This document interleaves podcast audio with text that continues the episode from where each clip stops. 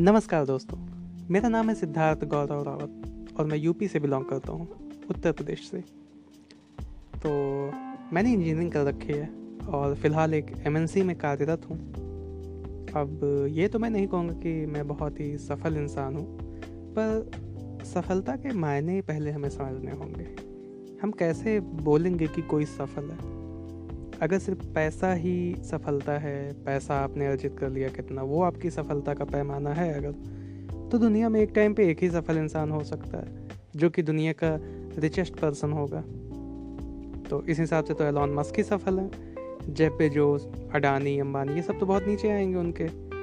और नॉर्मली आपके जो मैनेजर हैं, आपके बॉस हैं, आपकी कंपनी में, या फिर आपके सरकारी नौकरी में जो आपके सुपरवाइज़र हैं या फिर आप जिस, किसी दुकान पे काम कर रहे हो तो आपके जो बिज़नेस ओनर है, वो तो कहीं इस गिनती में आएँगे ही नहीं।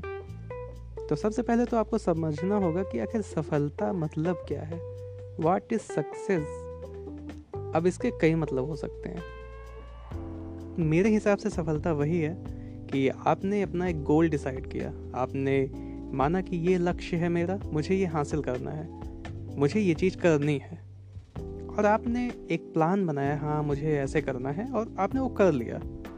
अपने डिज़ायर्ड जगह पे पहुँच गए। अब जैसे कोई पर्वतारोही है और वो सोचता है कि मुझे माउंट एवरेस्ट के ऊपर पहुँचना है, और वो अपनी मेहनत से वहाँ पहुँच जाता है तो वो वहाँ पे सफल हो गया ना।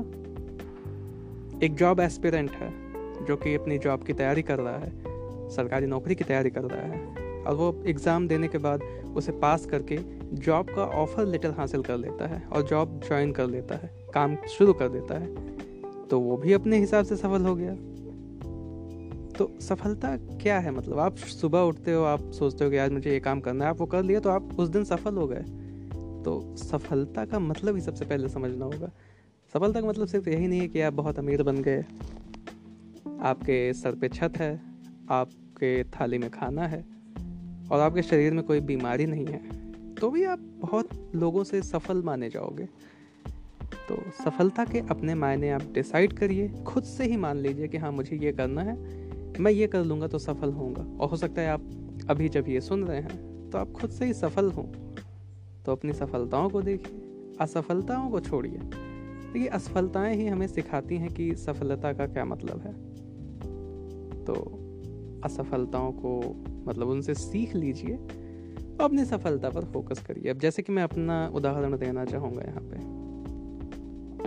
इंजीनियरिंग के बाद एक नौकरी पाना बहुत ही मुश्किल हो रहा था उस समय पे। मैंने काफ़ी इंटरव्यूज़ दिए हैं बीस तीस तो दिए ही होंगे, और मैं यहाँ पे कुछ अतिशयोक्ति नहीं करूँगा। बहुत से लोग करते हैं, अब हर कोई तो इतना इंटेलिजेंट नहीं होता ना कि पहले इंटरव्यू में ही क्रैक कर ले।